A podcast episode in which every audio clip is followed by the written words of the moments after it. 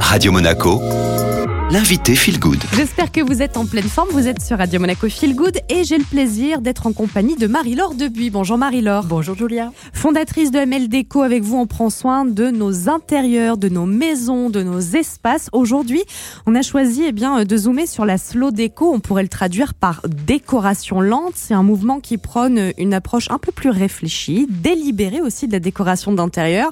La slow déco, Marie-Laure, c'est plutôt durabilité, qualité et bien-être. Et oui, donc au cœur de la slow déco se trouve la notion du moins c'est plus, c'est-à-dire qu'on prend son temps, on fait moins mais qualitatif et on ne va pas vers la quantité, mais surtout on va vers le plaisir, le plaisir de prendre son temps, le plaisir de choisir. Il faut investir des pièces d'une façon un peu intemporelle et ne pas accumuler des objets éphémères.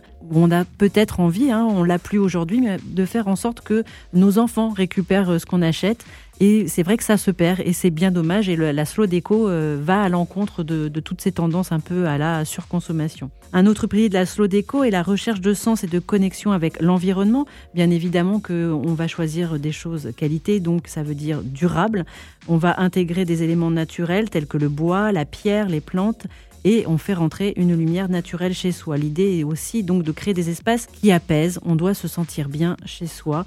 On favorise euh, nos sens. Est-ce qu'on peut dire, Marie-Laure, que la slow déco, c'est aussi euh, assez proche de tout ce qui est minimaliste? Et oui, évidemment, hein, le fait de ne pas accumuler, on se crée un espace simple, euh, fluide. C'est vrai que ce courant minimaliste, alors peut-être pas à l'excès, on a besoin aussi d'apporter de la chaleur, mais on évite d'avoir des étagères encombrées de petits objets, encombrées du coup de poussière.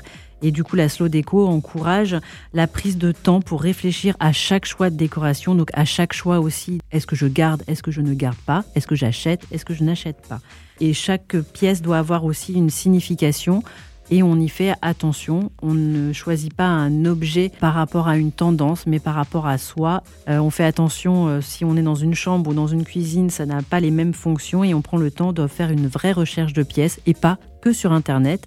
On va aussi en magasin à la rencontre des artisans et des créateurs.